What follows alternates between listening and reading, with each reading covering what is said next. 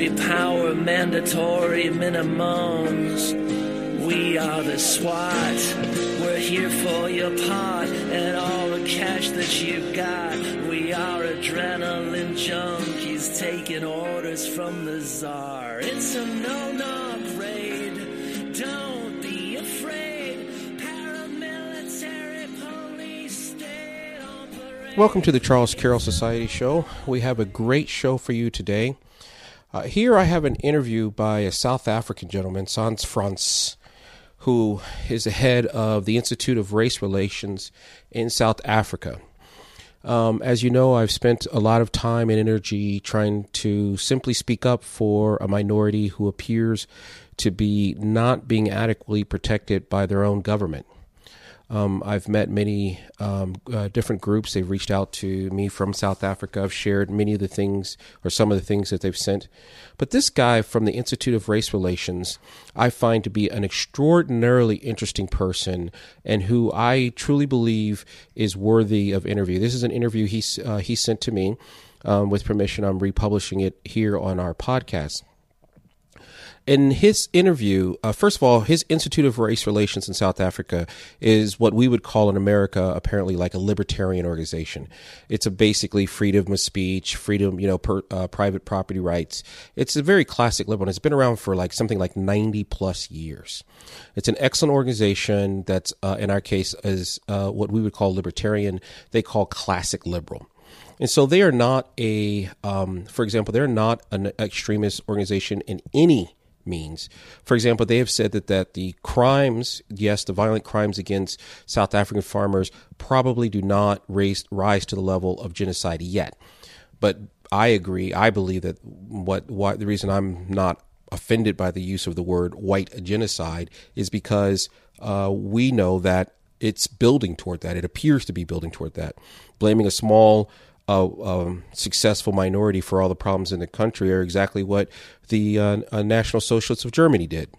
So anyway, um, I suggest uh, you get a cup of coffee, or depending on what time of day it is, a martini or a, a nice glass of scotch, um, and listen to this person.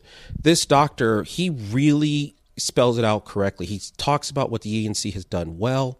You almost never hear that. He talks about the absolute how the African National Congress is the ruling party of South Africa ha- has gone through. And by the way, he talks about the things that Mandela did well and the things that he failed in. He's a very fair person, and his um, approach on how this thing can be solved, I really do believe, is fascinating, and people should and people should um, listen to it.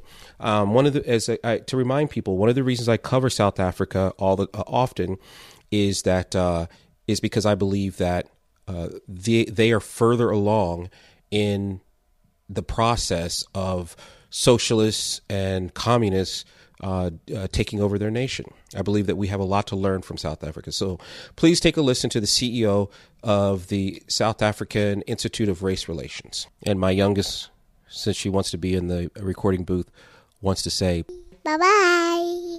Right, so without further ado, go for it, Frans. Thank you very much to both of you. The title of this talk is In the Face of the Evidence Will South Africa Survive as a Constitutional Democracy? Many years ago, something that had a great influence on me, I spoke on the same stage as a prominent Zimbabwean farmer who wept as he spoke of how he regretted that when they came to him, he did not tell his fellow countrymen what he feared the evidence clearly to show about the trajectory of that country, but told them instead, in the face of the evidence, what he knew they wanted to hear, that it would all be all right. His great regret was had they known what was coming, they might have averted disaster. So I will tell you what I and my colleagues believe the evidence now shows, and how we need to respond if we are to avert a disaster. The context against which the current expropriation without compensation question has arisen is rarely articulated in the public domain, but it is nevertheless essential to understanding both the crisis the government is hurtling towards and how to counter it. One of the stupidest things the National Party ever did was in the 1950s and 1960s to hound a fairly moderate ANC into the arms of the Soviet Union and the East Germans.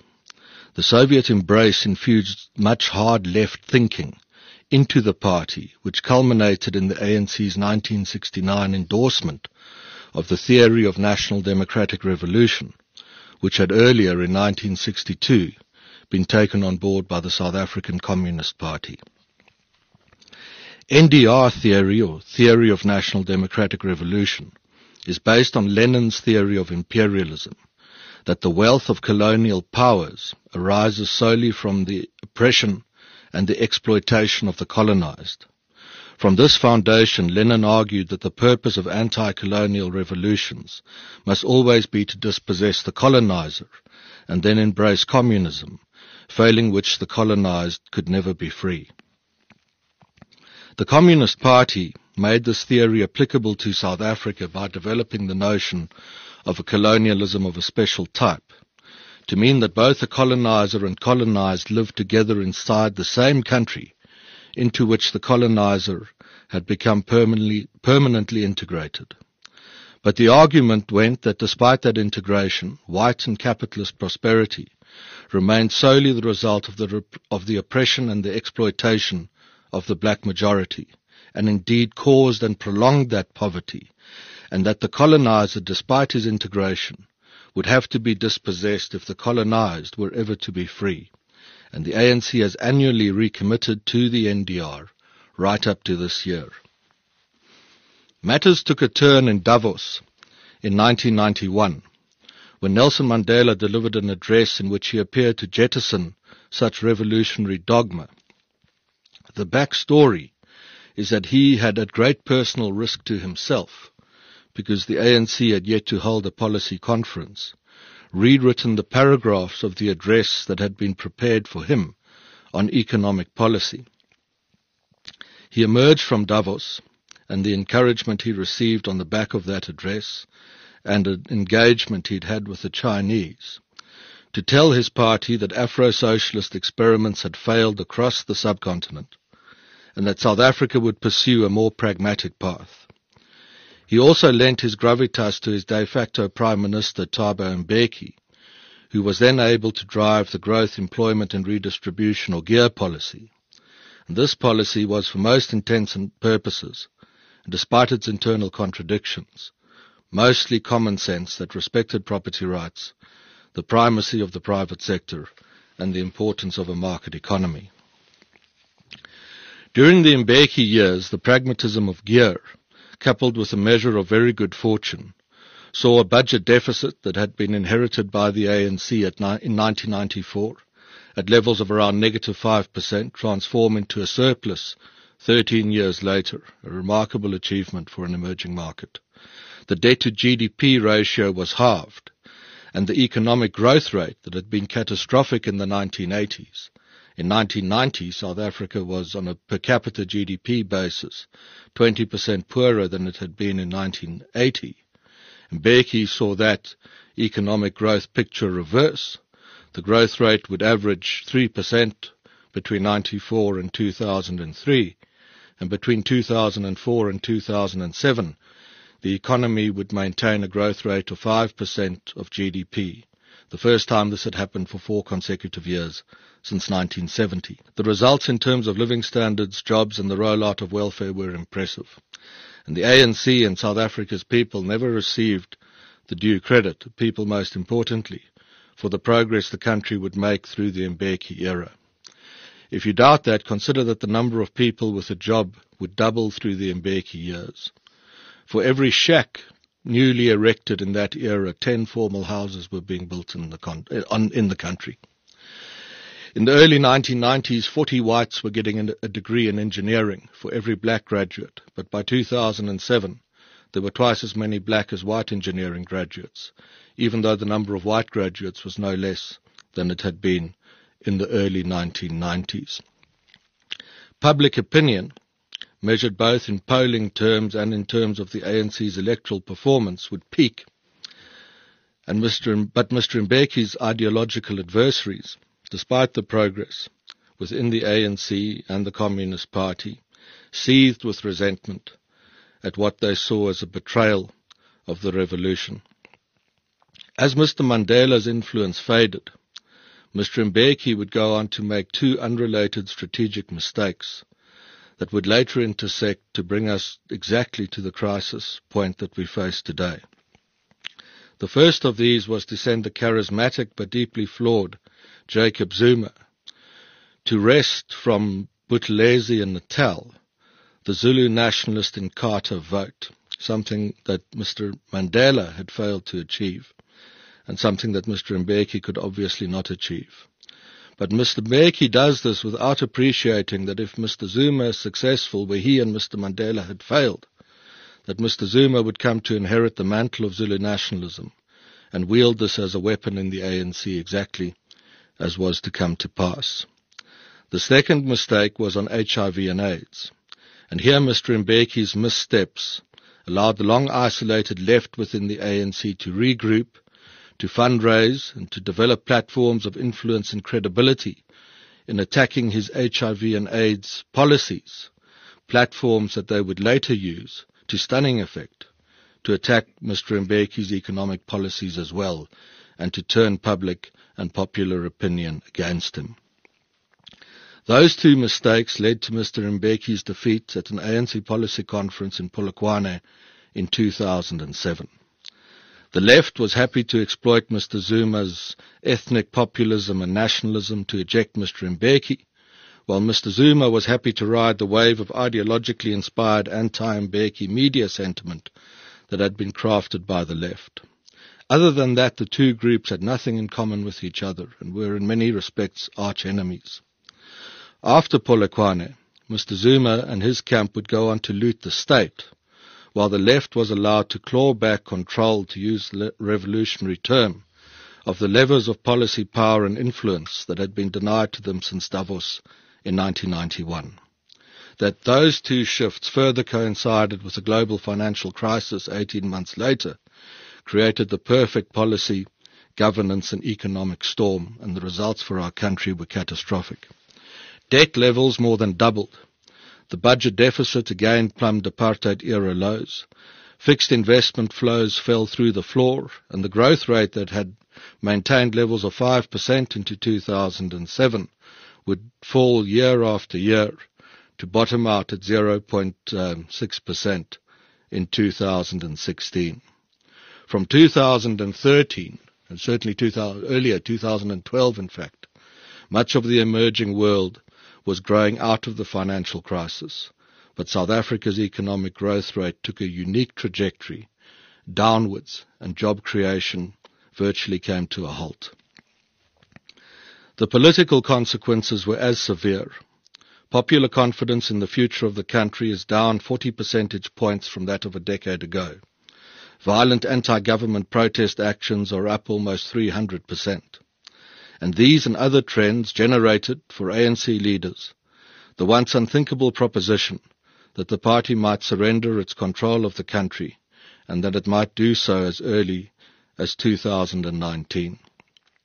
That fear triggered an internal power struggle between the left and the looters, as both sides sought to escape responsibility for the ANC's reversals.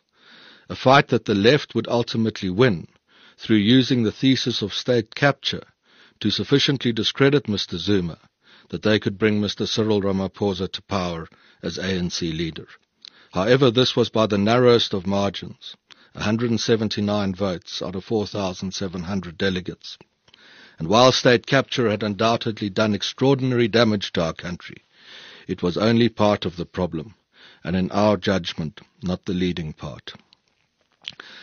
The real, the deeper, and the broadly unacknowledged source of the crisis we confront today, particularly after 2013, as South Africa's growth trajectory departed from that of the rest of the world, is that after Polokwane, the 2007 conference, the ANC turned its back on Mandela's 1991 ideological reformation and allowed the cabinet again to champion hard left statist policies from the cancellation of bilateral investment treaties to mad new immigration rules, the national health insurance scheme, higher minimum wages, the draft mining charter, to mention just a few, that vilified a market economy, property rights and racial minorities as obstacles to social and economic progress and obstacles to the liberation of black South Africans, while fending off critical scrutiny of those policies by appealing to base racial nationalist sentiment around questions of transformation and empowerment.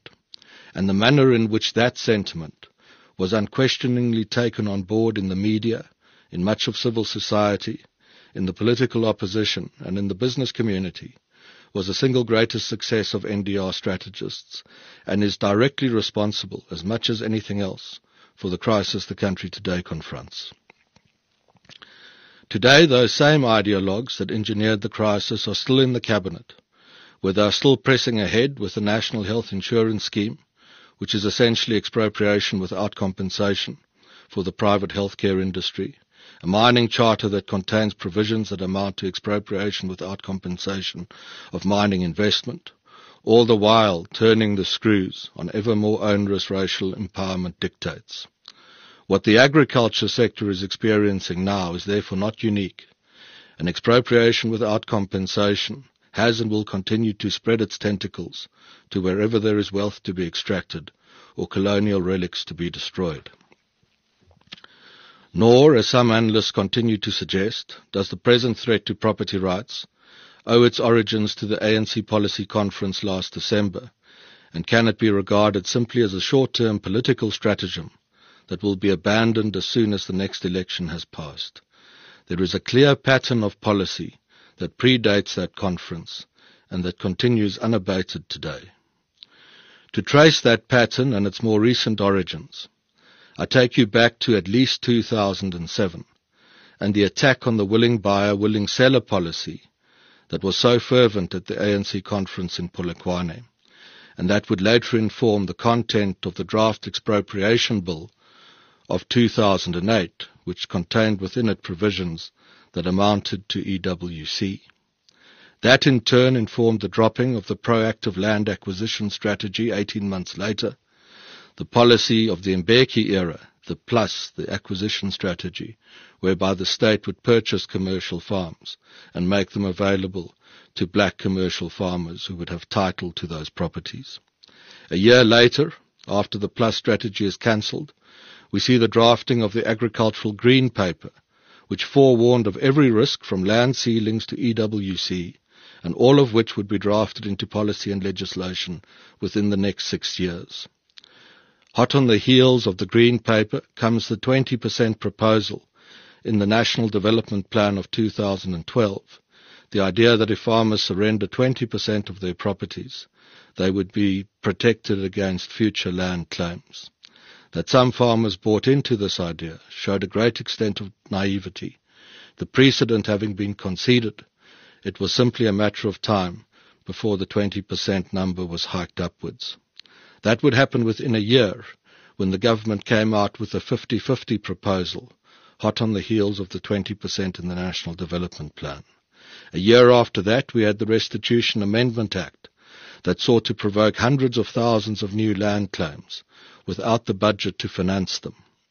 The subsequent Property Valuation Act, via which the state sought to escape the budgetary bind, would allow the state to appoint a valuer general who would value your property and determine the amount of compensation you might receive. Some years after that, the regulations were published, according to which the valuer general would value your property, and our reading of those valuations made it quite clear that the valuation could easily be zero, depending on the history of acquisition of that property. After the Property Valuation Act came the Agriculture Land Bill, via which the state sought to make, via which the state sought to become custodian of all agricultural land, just as the Green Paper had warned a few years previously, and thereby escaping any budgetary bind at all. After that, we got the Regulation of Land Holdings Bill that would cap farm sizes and force farmers to surrender the surplus. And now we sit with a proposed amendment to the Constitution itself. Yet even this chronology, and I don't expect you to follow it because it's very complicated, and I have to sit with my analysts around a table where they make it clear to me one step at a time what has happened. Even that chronology that I've listed to you contains just around 10 of the prominent markers in the pattern, when our analysts tracked a total of 35 separate legislative policy and regulatory steps to erode property rights broadly since 2017, all of which built one upon the other in a systemic and ordered manner. What South Africa's farmers face today is therefore not about poverty or public pressure or even land itself. They have been swept up in a far deeper political and ideological conflict. The battle of ideas over whether South Africa will survive as a free, modern and open society or whether it will sink into a socialist and later communist morass of poverty, oppression and state control. It is no exaggeration to say that what we face today is a battle for the very survival of the Judeo-Christian ethic in southern Africa. And what farmers face and what will happen to them is very much the litmus test of who will win that battle meaning that given what is at stake, that in all that in many respects all South Africans are commercial farmers today.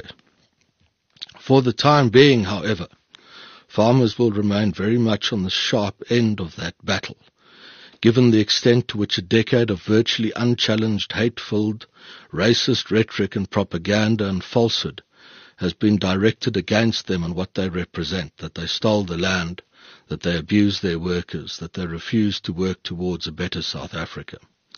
Have no doubt that the propaganda was intentional to so stigmatize farmers that no one would dare to come to their defense when the government inevitably turned on them and used their case to erode property rights not just with respect to land, but across the economy. It was a terrible mistake, therefore, for the agricultural industry not to challenge the propaganda just as it was a terrible mistake to dismiss the post-2007 policy pattern and the ideology that underpinned it. All were parallel and related processes designed to checkmate the industry into negotiating the terms of its own demise within frames of reference set by its ideological opponents, a process from which you can draw a direct line to Mr. Ramaphosa's announcements last week. As you break down the myths and the falsehoods, you realize that EWC is not about land at all, but about four other things. It is first an incompetent attempt to outmaneuver the EFF on land, but that has backfired spectacularly, with the EWC issue creating new and previously undreamed of political platforms for the EFF, such as their virtual chairing of the public land hearings, although we have ever more reason to believe that the two parties are working hand in glove towards their later reunification. The second is an attempt to extend as a general principle of law the idea of a regulatory or custodial taking, and thereby eroding property rights generally, something that can succeed minus a constitutional amendment. Land is just the thin end of the wedge, as the current NHI policy proposal reveals. The third is to try and unite the tripartite alliance, Unity is a greater policy priority for the ANC than reform. And to unite a political movement, you need an enemy. And the years of mostly unchallenged political and media propaganda directed against commercial farmers has allowed the government to portray them today as an enemy of the people. The fourth is to open the way to the erosion of civil rights broadly, given the likely future threats to the ruling party's political hegemony and given that property rights anchor human liberty in all free societies. Step by step, the components of a downward economic, social, and political spiral are assembled and set into motion. Whether these dangers can be countered and later reversed depends on one thing alone, the future trajectory of South Africa's battle of ideas. Battle of ideas theory, in which we are much practiced, holds that the winner of any public policy struggle will ultimately be the side that injects the greatest volume of compelling argument into the public domain. Hence, farmers' current predicament at the end of a decade of virtually unanswered public stigmatization. The IRR's ethos and methods, the group I work for, are aligned very closely with the idea that the war in Vietnam was lost in America's living rooms and on the streets of Washington and not in the jungles of Southeast Asia. Put differently, it is the ability to shape and command public opinion that determines public policy. This is something the ANC understands very well and their strategy and tactics documents are a virtual masterclass in the theory. It is quite pointless in our experience of many decades to believe that your salvation rests in the courts or other forms of civil action or that you will be able to convince a politician to change his or her mind if the political leadership of the country cannot at the same time be convinced that the balance of power in public opinion is turned against them. And I am ever more certain, as one of the great veterans of these battles put it to me in my office recently, that the ANC will not change its mind on this issue. It has gone too far down that road now. But it may change its perception of the balance of forces in public opinion, and only then may it pull back. Public opinion is the most powerful policy asset there is. As long as that opinion continues to be driven in favor of statist economic interventions, South Africans have ever diminishing odds of securing their future, of living in a free and open society. The agricultural industry and business in general I'm afraid, remains virtually absent from the battle for public opinion, while the political opposition is close to useless, and organized business remains so enraptured with the new administration that they cannot see where the country is being led. All that is left is you, the individual, and whether you will get into this fight, because if you do, then the tide may just turn. But before you do that, you need to make a decision a decision that you're not going to sit back and put up with the abuse, the insults, the racism, the vilification and the threats. That you're going to stand up and fight this thing. On your side are millions of people just like you. We see them in our polling. Hard-working, God-fearing law and order people, black and white, who want exactly what you want for our country. They are the silent majority, and your example will help them to speak up. My colleagues and I at the IRR fight this fight for you every day to counter the stigmatization, to mitigate the most destructive of the government's proposals, to educate the public of the consequences, to hold the line on the importance of property rights, and to use all that to turn public opinion in order and time to turn the policy. Our efforts, as just one example, and we don't always go into the detail, have secured to date this year over 750 opinion articles, letters and interviews and related media citations. We've lobbied directly over 80 extremely influential groups, as influential as you get, both here and in Europe and in America. We've left the ANC and the South African government in no doubt as to the political and economic hell they are marching themselves towards, and that if they continue down this road, one day the poor will hang them from the lampposts outside Luthuli House. Join us in this fight, or you will remain isolated and alone, frightened and powerless, and you will be ground down and eventually wiped out. But by force of numbers, we can better prosecute the battle of ideas and turn public opinion, opening the way to sane policies that will respect property rights in South Africa's future as a market economy and thereby the future as a constitutional democracy. On our side is the fact that change in societies happens at points of crisis. And South Africa is moving very rapidly, hurtling, in fact, towards its next crisis. And the direction of the change that comes in a society will usually follow that of the group that had the greatest influence on public opinion at the time of the crisis. Crisis is not far away. The government is hurtling towards it. And South Africa will be in near catastrophic social, economic and political peril within a few short years. With your support, we increase the odds and the probability that when South Africa hits that next major crisis, the ideas we have articulated will define the policies that are adopted in the era that follows the crisis. I cannot guarantee you that we will win because it is late in the day and now more apparent than ever that those who against our repeated advice and in the face of the evidence assured you that there was nothing to fear have been wrong all along. But I can tell you that we will fight this thing as hard as we can until there is nothing left so that we know we did all we could. And you must fight now too, so that you will also know that, that you did not walk away quietly into the night, But I can guarantee you that if you do not fight this thing, this is a battle that you are going to lose.